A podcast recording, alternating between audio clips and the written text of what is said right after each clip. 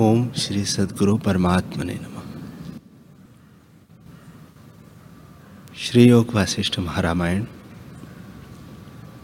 निर्वाण प्रकरण, सर्ग उनचास।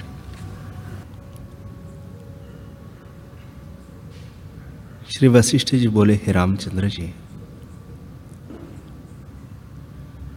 देह, इंद्रिया और मन आदि जड़ है। परंतु आत्मा की सत्ता पाकर अपने अपने विषयों को ग्रहण करते हैं। जब तक पुर्यष्टका देह में होती है, तब तक इंद्रिया भी विषयों को ग्रहण करती है। जब पुर्यष्टका देह से निकल जाती है, तब इंद्रिया भी विषयों को नहीं ग्रहण करती। हे रामचंद्र जी, ये जो प्रत्यक्ष नेत्र, नासिका, कान, जिह्वा और त्वचादिक अंग देख पड़ते हैं। ये इंद्रिया नहीं है। इंद्रिया तो सूक्ष्म तन्मात्रा है। ये तो उनके रहने के स्थान है। जैसे गृह में झरोखे होते हैं, वैसे ही ये स्थान है। हे रामचंद्र जी। अब जीव का रूप सुनो। आत्म तत्व सब जगह व्याप्त है, परंतु उसका प्रतिबिंब वही भाषित होता है जहाँ निर्मल स्थान होता है। जैसे निर्मल जल में प्रतिबिंब पड़ता है, अथवा जैसे दो कुंड हो, एक जल से पूर्ण और दूसरा जल से रहित तो सूर्य का प्रकाश तो दोनों में तुल्य होता है। पर जिसमें जल है, उसमें प्रतिबिंबित होता है, और जल के डोलने से प्रतिबिंब भी हिलता दिखता है। पर जहाँ जल ही नहीं है, वह प्रतिबिंब भी नहीं वैसे ही जहाँ सात्विक अंश अंतकरण होता है, वह आत्मा का प्रतिबिंब जीव भी होता है, और जब तक जीव शरीर में रहता है, तब तक शरीर चेतन भाषित होता है। पर जब वह जीव कला पुरेष्ट रूप शरीर को त्याग जाती है, तब शरीर जड़ भाषित होता है। जैसे कुंड से जल निकल जाए तो कुंड सूर्य के प्रतिबिंब से हीन हो जाता है। वैसे ही अंतकरण और तन्मात्र पुरेष्टका में आत्मा का प्रतिबिंब होता है। जब पुर्यष्टका शरीर को त्याग जाती है, तब शरीर जड़ भाषित होता है। हे रामचंद्र जी, जैसे झरोखे के आगे कोई पदार्थ रखिए तो झरोखे के पदार्थ, झरोखे को पदार्थ का ज्ञान नहीं होता। और जब उसका स्वामी देखता है, तब पदार्थ का ग्रहण करता है। वैसे ही इंद्रियों के स्थानों में जो सूक्ष्म तन्मात्रा ग्रहण करने वाली होती है, वही विषयों को ग्रहण करती है। और जब तन्मात्रा नहीं होती, तब इंद्रिया ग्रहण नहीं कर सकती। हे रामचंद्र जी, प्रत्यक्ष देखो कि कथा का श्रोता पुरुष कथा में बैठा होता है। पर यदि उसका चित्त और जगह निकल जाता है, तब प्रत्यक्ष बैठा रहता है, किंतु कुछ नहीं सुनता। क्योंकि उसकी श्रवण इंद्रिया मन के साथ गई है। वैसे ही जब पुर्यष्टका निकल जाती है, तब मृतक होता है, और इंद्रिया भी विषयों को ग्रहण नहीं करती। हे रामचंद्र जी, अहम आदि दृश्य भी सर्ग के आदि में आत्मरूपी समुद्र से तरंग की तरह निकला है। उसके पश्चात दृश्य कलना हुई है। अतएव, न देश है, न काल है, न क्रिया है। यह सब असत रूप है। वास्तव में कुछ नहीं। यह जानकर संसार के सुख दुख, हर्ष शोक, राग द्वेष से रहित होकर विचरो। तब तुम माया से मुक्त हो जाओगे। श्री वशिष्ठ जी बोले, हे रामचंद्र जी, वास्तव में इंद्रियादि गण कुछ उपजे नहीं है। आदि ब्रह्मा की उत्पत्ति मैंने तुमसे कही और तुमने सुनी है। जैसे आदि जीव पुरेष्ट का रूप ब्रह्मा से उपजे है, वैसे ही और भी सब उपजे है। हे राम जी, जीव पुरेष्टका में स्थित होकर जैसी जैसी भावना करता गया, वैसा ही वैसा भाषित होने लगा है। और फिर उसी की सत्ता पाकर अपने अपने विषयों को ग्रहण करने लगा है। वास्तव में इंद्रिया भी कुछ वस्तु नहीं, सब आत्मा के आभास से चेतती है। इंद्रिया और इंद्रियों के विषय संवेदन से उपजे है। ये जैसे उपजे है, सो तुमसे कह चुके हैं। हे रामचंद्र जी, शुद्ध संविद सत्ता मात्र से जो अहम का उन्मेष हुआ, वही संवेदन है। वही संवेदन जीव रूप पुरेष्ट का भाव को प्राप्त होकर बुद्धि, मन और पंच तन्मात्रा को उपजाकर आप ही उसमें प्रवेश कर स्थित हुआ है। उसी को पुरेष्टका कहते हैं। परंतु यह पुरेष्टका भी स्पंदन में उपजी है।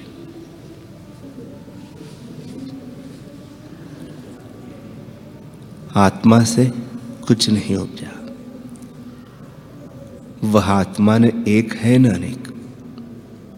परमात्म तत्व हस्ति अनामय है और उसमें संवेदन भी अनन्य रूप है। हे राघव, उसमें न कोई द्वैत कलना है और न कुछ मन शक्ति है। केवल शांत सत्ता है। उसी को परमात्मा कहते हैं। वह मन सहित षड इंद्रियों से अतीत, अचित्य, चित्त से रहित और चिन्मात्र है। उससे जीव उत्पन्न हुआ है। यह भी मैं उपदेश के निमित्त कहता हूँ। वास्तव में कुछ उपजा नहीं, केवल ब्रह्मात्र है। जहाँ जीव उपजा है, वह उसको अहम भाव रूप विपर्य हुआ है। यही अविद्या है जो उपदेश से लय हो जाती है। जैसे निर्मली से जल की मलिनता दूर हो जाती है, वैसे ही गुरु और शास्त्र के उपदेश से जब अविद्या मिट जाती है, तब भ्रमरूप आकार शांत हो जाते हैं। और ज्ञान रूप आत्मा शेष रहता है, जो आकाश से भी सूक्ष्म है। जैसे परमाणु के मुकाबले में सुमेरु स्थूल होता है, वैसे ही आत्मा के मुकाबले में आकाश स्थूल है। हे रामचंद्र जी, आत्मा के आगे जो स्थूलता भाषित होती है, वह भी ब्रह्मात्र है। जो बड़े बड़े आरंभ दिखते हैं, वे भी असत है। तब और पदार्थों की क्या बात है? हे राम, आत्मा में जगत नहीं पाया जाता, क्योंकि वस्तु असम्यक ज्ञान से भाषित होती है, सम्यक ज्ञान से नहीं रहती। जो कुछ जगत के प्रपंच देख पड़ते हैं, वे सब माया मात्र है। उनसे कुछ अर्थ सिद्ध नहीं होता। जैसे मृत तृष्णा का जल पिया नहीं जाता, वैसे ही जगत के पदार्थों से कोई परमार्थ सिद्ध नहीं होता। वे सब अज्ञान से भाषित होते हैं। हे रामचंद्र जी, जो वस्तु सम्यक ज्ञान से प्राप्त हो, उसे सत्य जानिए, और जो सम्यक ज्ञान से न रहे, उसे ब्रह्मात्र जानिए। यह जीव पुर्यष्ट का अविद्रुक भ्रम है। अर्थात असत ही सद्भाषित होता है। जब गुरु और शास्त्रों का विचार होता है, तब जगत का भ्रम मिट जाता है। पूरे अष्टकाम में स्थित होकर जीव जैसी भावना करता है, वैसे ही सिद्धि होती है।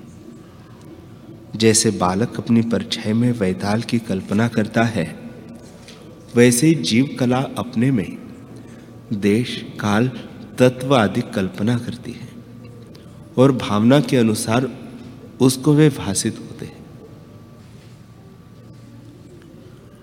जैसे बीज से पत्ते, डाल, फूल, फल आदि का विस्तार होता है। वैसे ही तन्मात्रा से सब प्राणी, भीतर, बाहर, देश, काल, क्रिया, कर्म आदि सब प्रकट हुआ है। आदि जीव चेतकर जैसा संकल्प रखता है, वैसा ही भाषित होता है। यह संवेदन भी आत्मा से भिन्न नहीं है। जैसे मीरज से तीक्ष्णता और आकाश से शून्यता अलग नहीं है, वैसे ही आत्मा से संवेदन अलग नहीं। उस संवेदन ने उपजकर निश्चय जाना है कि यह पदार्थ ऐसे है, ऐसे, ये ऐसे है, इसी से वे वैसे ही स्थित हुए हैं। अन्यथा कभी नहीं होते। आदि जीव ने प्रकट होकर जो निश्चय धारण किया, उसी का नाम नीति है। वह स्वरूप से सर्वव्यापी आत्मसत्ता है। आत्मसत्ता ही ये सब रूप रखकर स्थित हुई है। जैसे एक ही उख का रस, गुड़, शक्कर आदि के और मृतिका का घट, पट आदि के आकार को रखती है। वैसे ही आत्मसत्ता सर्व ज्ञान को पाती है। जैसे एक ही जल का रस पत्ते, डाल, फूल, फल आदि होकर भाषित होता है, वैसे ही एक आत्मसत्ता घटपट और दीवाल आदि के आकार में भाषित होती है। हे रामचंद्र जी, आदि जीव ने जैसे निश्चय किया, वैसे ही स्थित है। अन्यथा कदापि नहीं होता। परंतु जगत वास्तव में ब्रह्मात्र है। वास्तव में न बिंब है और न प्रतिबिंब। ये द्वैत में होते हैं और द्वैत कुछ नहीं।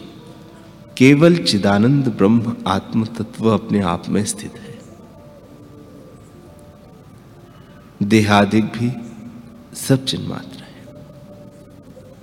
हे रामचंद्र जी, जो कुछ जगत दिखता है, सो आत्मा का किंचन रूप है। जैसे रस्सी सर्प रूपी जान पड़ती है, वैसे ही आत्मा जगत रूप देख पड़ता है। जैसे सुवर्ण भूषण के रूप में भाषित होता है वैसे ही आत्मा दृश्य रूप होकर भाषित होता है। जैसे सुवर्ण में भूषण वास्तविक नहीं होते, वैसे ही आत्मा में दृश्य वास्तविक नहीं। जैसे स्वप्न का विषय देश असत है, पर सत सा लगता है, वैसे ही जीवों को देह पृथक भाषित होती है। हे रामचंद्र जी, आत्मसत्ता ज्यो की त्यो है, परंतु स्फुरित होने से अनेक रूप रखती है। जैसे एक नट अनेक स्वांग भरता है, वैसे ही आत्मसत्ता देहादिक अनेक आकार रखती है। जैसे स्वप्न में एक ही मनुष्य अनेक रूप रखकर चेष्टा करता है वैसे ही जगत में आत्मसत्ता नाना रूप रखती है।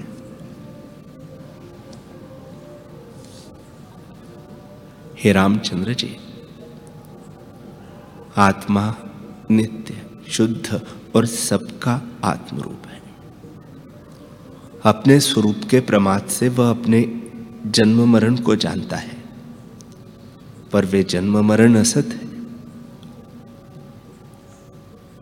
जैसे कोई पुरुष अपने को स्वप्न में श्वान रूप देखे, वैसे ही यह अपने को जन्मता मरता देखता है।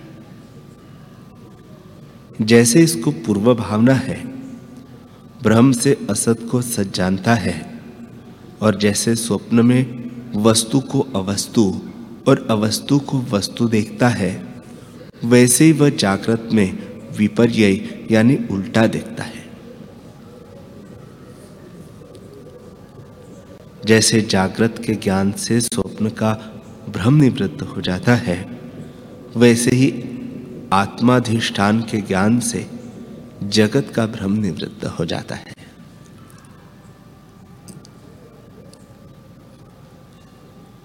जैसे पहले का किया दुष्कृत हो तो उसके पीछे सुकृत करने से वह घट जाता है।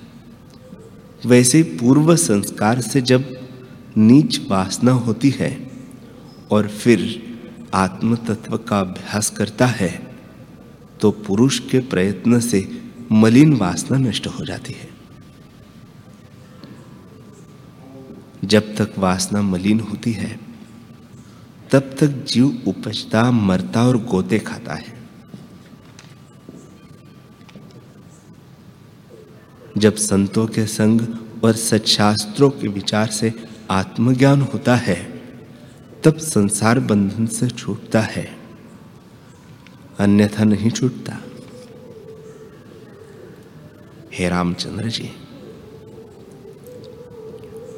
वासना रूपी कलंक से जीव घिरा हुआ है और देह रूपी मंदिर में बैठकर अनेक भ्रम के दृश्य देखता है। आदि जीव को जो भ्रम हुआ है सो अपने स्वरूप को त्याग कर, अनात्म भ्रम को देखने से, जैसे बालक परिचय में भूत की कल्पना करे, वैसे ही जीव ने कल्पना कर, जैसी भावना की, वैसा ही भाषित होने लगा।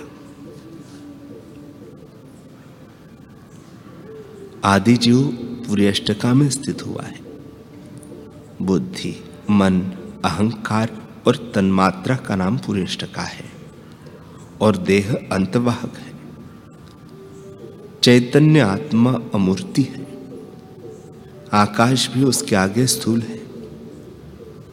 प्राणवायु गुच्छा के और देह सुमेरु के समान है। ऐसा जीव सूक्ष्म है। सुषुप्ति में जड़ रूप और स्वप्न भ्रम दोनों अवस्थाओं में स्थावर जंगम रूपी जीव भटकते हैं। कभी सुषुप्ति में और कभी स्वप्न में स्थित होते हैं। इसी प्रकार दोनों अवस्थाओं में जीव भटकते हैं।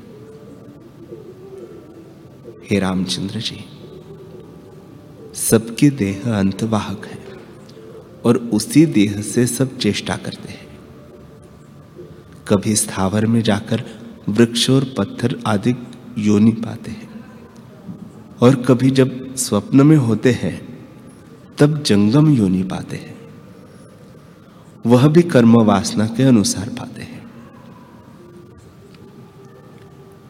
जब तामसी वासना घनी होती है, तब कल्प वृक्ष, चिंतामणि आदि स्वरूप प्राप्त होते हैं। जब केवल तामसी वासना घनी मोहरूप होती है, तब वृक्ष और पत्थर आदि योनि को पाते हैं। इन इसका नाम सुषुप्ति है। सो लय घना मोह रूप है और इससे भिन्न जंगम विक्षेप रूप स्वप्न अवस्था है। कभी उसमें होता है और कभी सुषुप्ति रूप स्थावर होता है। हे रामचंद्र जी, सुषुप्ति अवस्था में वासना सुषुप्ति रूप होती है। वह फिर उगती है। इससे मोह रूप है। उस सुषुप्ति से जब उतरता है, तब विक्षेप रूप स्वप्न अवस्था होती है। और जब बोध होता है, तब जागृत अवस्था प्राप्त होती है। जागृत अवस्था दो प्रकार की है। जागृत वही है, जो लय और विक्षेप से रहित चेतन अवस्था है।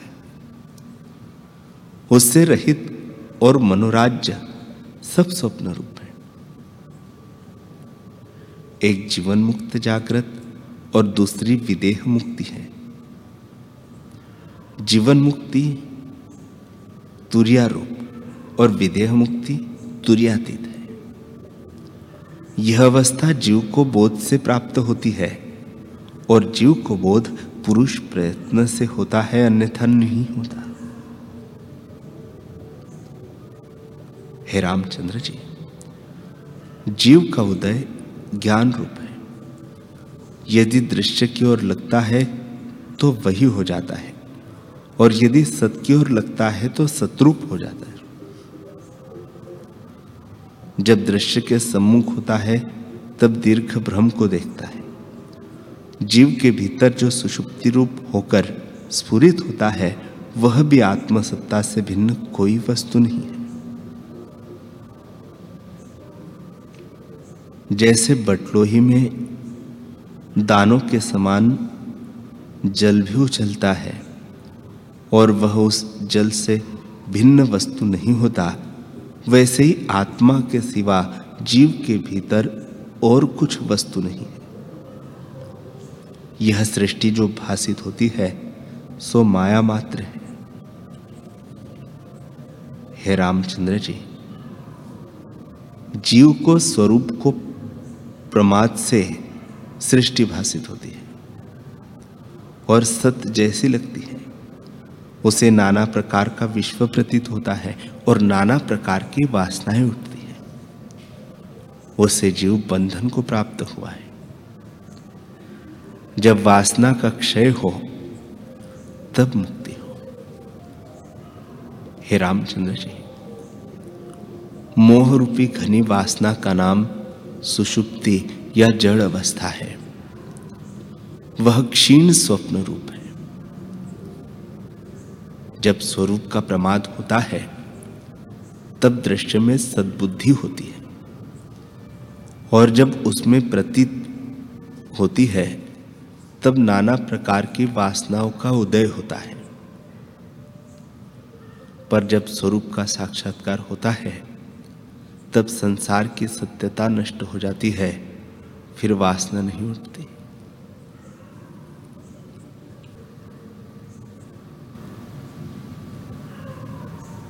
हरि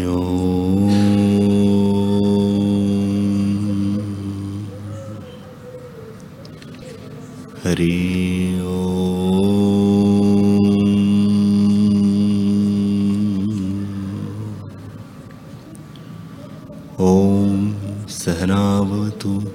सहनौ भुनक्तु सह वीर्यं करवावहे। तेजस्विनावधीतमस्तु, मा विद्विषावहे। ॐ शान्तिः शान्तिः शान्तिः। श्री सद्गुरुदेव भगवान की जय।